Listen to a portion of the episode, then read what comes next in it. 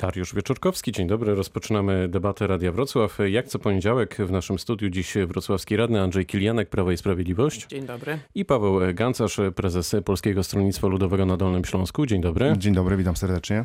Panowie, na całym świecie niezmiennie od kilku miesięcy trwa walka z trzecią falą pandemii. Minister zdrowia Adam Niedzielski poinformował na Twitterze, że czekają nas w Polsce trudne tygodnie. Tymczasem mam takie poczucie, że na ulicach Polski widać coraz większy luz i coraz mniej masek na twarzach. Sami prosimy się o guzę, pan radny Andrzej Kilianek. No, rozwój epidemii zależy głównie od naszej samokontroli, od naszego zachowania. Dlatego my będziemy zalecali i, i powtarzali na każdym kroku, że należy maseczki nosić. Nie zauważyłem, żeby było gorzej niż w czerwcu czy, czy maju zeszłego roku. Kiedy... Wystarczy przejść się do obojętnie jakiego parku. No, mówię, że w czerwcu czy w maju zeszłego roku, bo wtedy, wtedy naprawdę... I to poluzowanie, które, które, zrobił, które zrobił rząd, spowodowało, że spowodowało, że my łagodniej podchodziliśmy do tej epidemii i, i do samokontroli. Natomiast korzystaliśmy z tego czasu, kiedy, kiedy, kiedy było cieplej, kiedy było mniej zachorowań. No ale teraz mamy, mamy znowu, już chyba trzeba powiedzieć, zaczyna się sezon na koronawirusa i, i trzeba tą kontrolę, samokontrolę przy, przywrócić, bo, bo jeżeli nie będziemy tego robić, będzie bardzo źle. Jeszcze nie jest tak źle, jak było w listopadzie, jeżeli chodzi o zajętość łóżek, bo mamy tam dwieście czy trzysta łóżek jeszcze mniej niż, niż w, w poprzednim roku. Natomiast mówimy o Dolnym Śląsku. Mówimy o Dolnym Śląsku, natomiast jest źle, jeżeli chodzi o respiratory, dlatego że zbliżamy się do już tej, do, tej, do tego poziomu z listopada i to jest bardzo niebezpieczne. Tak, dotyka pan ten wątek związany z pandemią i tutaj naszymi regionalnymi liczbami. Może pan powiedzieć, jak wygląda ten profil osób, które trafiają do szpitali w tym ciężkim stanie? Czy to się bardzo różni w stosunku do tego, co było jeszcze chociażby pół roku temu? Nie, nie różni się, nie różni się bardzo. Taki najba, najbardziej niebezpieczny wirus jest dla osób powyżej siedemdziesiątego roku życia. Tutaj mamy do czynienia ze znaczącą liczbą, z większą liczbą powikłań niż w przypadku młodszych osób. Natomiast pamiętajmy, że to nie znaczy, że młodsze osoby nie muszą uważać, bo my jesteśmy w stanie, my, bo mówię, mam trzydzieści lat, transmitować tego wirusa i stworzyć zagrożenie dla, dla tych, którzy nie będą potrafili sami się, ich organizm nie potrafi się sam przed tym wirusem obronić. Paweł Gancarz. Panie redaktorze, zanim do epidemii, to korzystając z okazji, że goszczę dzisiaj u Państwa na antenie, w ubiegłym tygodniu, jedenastego marca, Światowy Dzień Sołtysa, od Polskiego Stronnictwa Ludowego serdeczne podziękowania i wyrazy uznania dla wszystkich dolnośląskich sołtysów. Fakt przemilczany w mediach ogólnokrajowych. Szczęśliwie dlatego korzystam w Radiu Wrocław. Powielając, powielając przekaz Radia Wrocław, serdeczne podziękowania i gratulacje dla wszystkich sołtysów. Co do kwestii epidemii, bo od tego zaczęliśmy dzisiejszą debatę, dzisiejszą dyskusję, no to to, co należy zauważyć. Dokonałem analizy w swojej gminie i wiem, że w gminach sąsiednich i podejrzewam, że prawdopodobnie we wszystkich w Polsce ilość zgonów, biorąc pod uwagę listopad, paździe- listopad, grudzień, styczeń dwa tysiące dziewiętnastego i dwa tysiące dwudziestego roku i porównując to z analogicznym okresem listopad, grudzień, styczeń dwa tysiące dwudziestego i dwa tysiące dwudziestego pierwszego roku, w mojej gminie jest to sto procent więcej.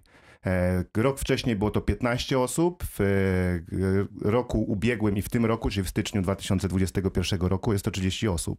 Czyli w mojej małej wiejskiej gminie pięciotysięcznej piętnaście osób zmarło więcej, analogicznie do roku przed epidemią. Czyli to wskazuje jednoznacznie, że ta choroba zabija, że jest poważna, że trzeba się poważnie z nią obchodzić. Co do działań rządu, ja bym mógł tutaj wymieniać szereg różnych niedociągnięć i, i kwestii, które zostały zaniedbane. Taka główna i wiodąca to jest to, że politycy partii rządzącej, rozbitej prawicy, jak widzimy w ostatnich miesiącach, no, zajmowali się w tych najważniejszych okresach, kiedy trzeba było się przygotować do epidemii sobą, a nie chorymi, a nie przygotowaniem służby zdrowia, przygotowaniem Polaków na, na walkę z epidemią. Postulaty Polskiego Stronnictwa Ludowego, bo to jest istotne, przede wszystkim uruchomić prywatną służbę zdrowia. To za chwilę nie do może, tego, za jeżeli, chwilę do tego jeżeli, dojdziemy. Dajmy, dajmy odpowiedzi. Za chwilę okay. do tego dojdziemy. Radny Andrzej Kilianek. uruchomić prywatną służbę zdrowia. Proszę dać mi zebrać myśli, bo, bo aż... Ja mogę rozwinąć, jeżeli pan chce. Tak, za chwilę na pewno pan chodzi, rozmi- także... roz- rozwinie, ale e, ja wiem, jak jest... Ma pan wodę w razie czego koło monitora. To w, każ- w każdym razie sytuacja wygląda, nie wygląda tak, jak pan to przedstawił, chociażby dlatego, to że... To są liczby, panie radny. Ale to pan mówił o liczbach w kwestii zgonów, ale posługiwał się pan frazesami, jeżeli chodzi o przygotowania rządu do trzeciej fali epidemii. Tutaj najlepszym przykładem jest chociażby, czy są szpitale tymczasowe, których na Dolnym Śląsku mamy trzy. Wy krytykowaliście to, że budujemy te szpitale tymczasowe, twierdziliście, że są niepotrzebne, później twierdziliście, że będą stały zamknięte.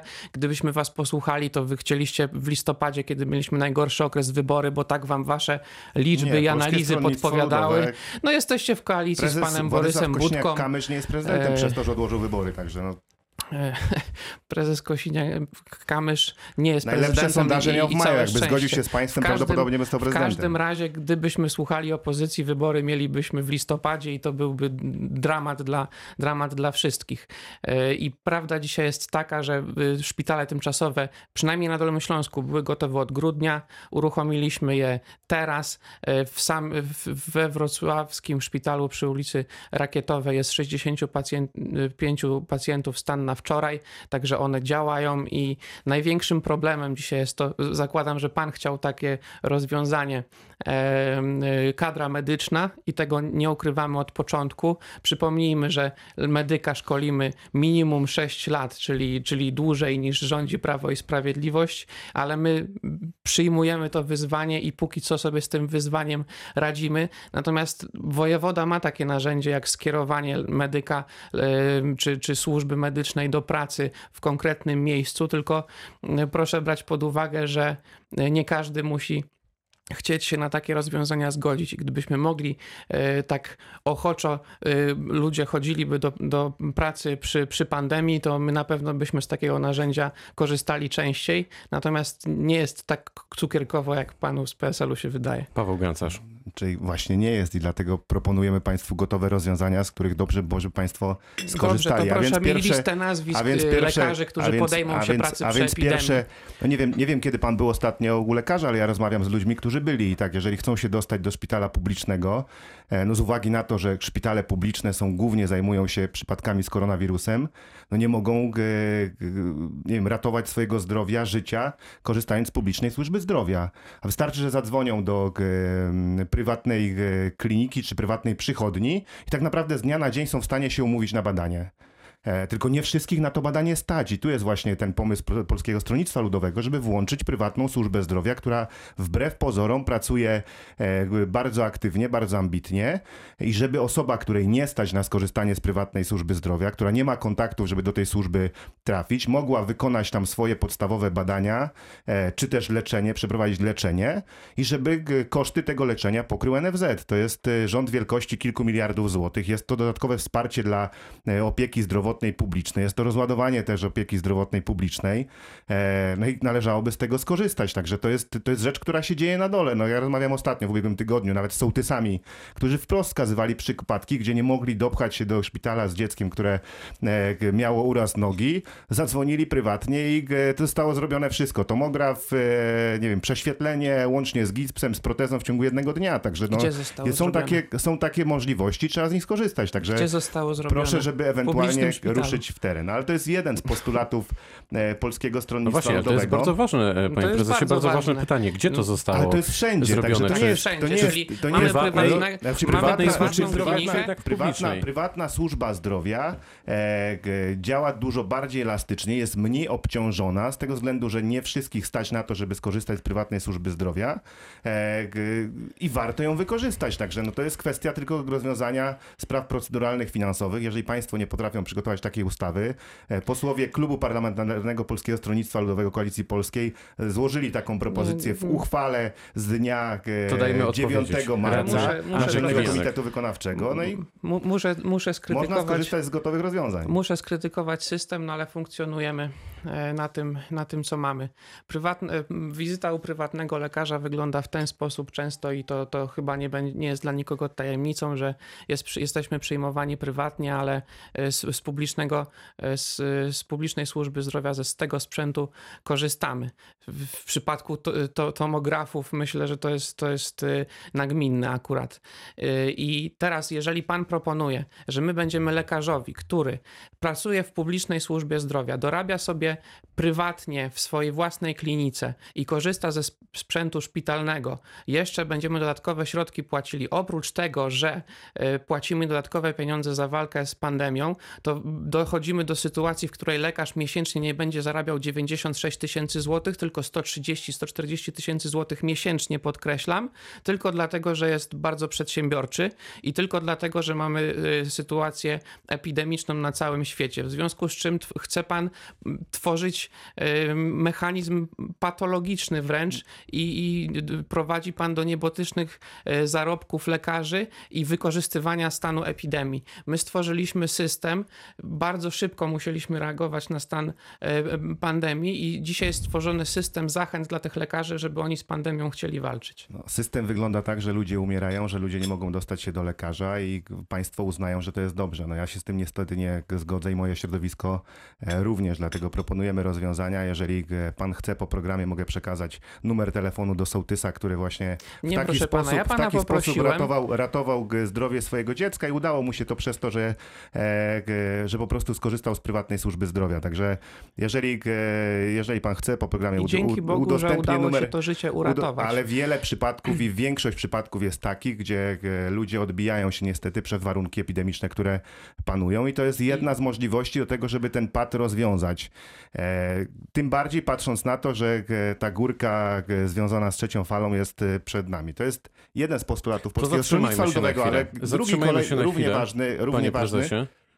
W tym, w tym miejscu, no bo wiele, wiele krajów, w zasadzie cały świat się zastanawia nad tym, jak do walki z pandemią podejść. Czy panów zdaniem lockdown zdaje egzamin? Czy na przykład regionalne obostrzenia mają sens? Paweł Gancarz. No i właśnie to jest drugi z postulatów Polskiego Stronnictwa Ludowego, żeby z lockdownami czy z obostrzeniami, obostrzenia dotyczą wszystkich, to jest rzecz oczywista, ale żeby z zamykaniem gospodarki w poszczególnych regionach zejść niżej, zejść co najmniej na poziom powiatów. Mamy takie sytuacje, że w jednym województwie, chociażby w Dolnym Śląsku, z jednego końca województwa do drugiego to jest odległość rzędu dwustu kilkudziesięciu kilometrów, a więc jeden powiat na skraju województwa może być otwarty, a drugi zamknięty. Jeżeli, a co, tam jeśli oczywiście ludzie pracują między powiatami na przykład, przemieszczają się, robią zakupy? Panie redaktorze, i tu również warto zadać sobie pytanie, branża gastronomiczna, hotelarska zamknięta, jak popatrzymy na duże przedsiębiorstwa, chociażby nie będę tej zdradzał nazw, ale międzynarodowe, pracują bez zastrzeżeń, gdzie w jednym miejscu jest kilk, pracuje kilkaset osób i przejeżdża z połowy województwa. Z jednej strony gnębimy tą biedną grupę w branży turystycznej, gastronomicznej, hotelarskiej, która nie potrafi się postawić, a z drugiej strony duże podmioty gospodarcze, koncerny międzynarodowe, tak krytykowane przez rozbitą prawicę, no pracują normalnie Andrzej w reżimie Kilianek. Kilkaset osób w jednej hali. No. Bądźmy sprawiedliwi. Póki co prawica ma większość, Zjednoczona Prawica ma większość i współpracuje. Znaczy, nie wiem skąd te złośliwości o rozbiciu, ale zostawmy to. Funkcjonujemy na poziomie województw, a nie powiatów, chociażby dlatego, że my, nakładając czerwony wskaźnik na powiat, powodujemy, że ludzie z powiatu z większymi obostrzeniami będą przemieszczali się, żeby korzystać z dobrodziejstw z żółtej strefy w powiecie obok. Tak? Więc jeżeli my doprowadzimy do takiej sytuacji, że sprowokujemy migrację między powiatami, no to doprowadzimy do sytuacji, w której jeszcze szybciej będzie się rozwijała w powiecie obok epidemia. Choć Na... nie da się ukryć, że wejdę w słowo, tak jak wspomniał pan Gancarz, no chociażby w fabrykach, dużych zakładach ludzie często zjeżdżają z całego województwa, z wielu powiatów i tam przez ileś godzin pracują w jednym pomieszczeniu. Dobrze. To... I mieliśmy taki, taki problem w, przy pierwszym pierwszej fali epidemii, gdzie w dużych koncernach pojawiały się przypadki koronawirusa, pojawiały nam się tam ogniska, które byliśmy jednak w stanie bardzo szybko znaleźć i ludzi objąć izolacją po to, żeby ten wirus rozprzestrzeniał się jak najmniej, bo mamy do czynienia ze zorganizowaną grupą, ze zdefiniowaną grupą, która pracuje. Tak? A w przypadku, kiedy będziemy mieli do czynienia z osobą, z osobami, które poszły sobie do teatru, czy skorzystały z, z innych dobrodziejstw z żółtej strefy, nagle się okaże, że nie jesteśmy w stanie wszystkich, wszystkich ognisk zdiagnozować, dlatego, że ci ludzie się nie zgłoszą albo nie zostaną zgłoszeni przez osobę, która się zakaziła, bo my się nawzajem nie znamy. To jest, to jest ta podstawowa różnica. Mamy pół minuty w tej części, to jeszcze Paweł Gancarz odpowiada. Jednym krótkim zdaniem. Jednym bardzo no krótkim zdaniem. Trzeci z postulatów Polskiego Stronnictwa Ludowego, który jest bardzo potrzebny i wręcz niezbędny w czasie epidemii, to jest dobrowolny ZUS dla przedsiębiorców, czyli jeżeli twoich, chociażby dla hotelarzy, drobnych gastronomii, jeżeli nie prowadzisz działalności, bo niestety nie możesz, no to nie płacisz równorzędnie świadczeń na ZUS i, i to jest jednym zdaniem konkretny pomysł dla przedsiębiorców, który mógłby Koniec pomóc branży. Części pierwszej debaty politycznej Radia Wrocław. Za moment wracamy.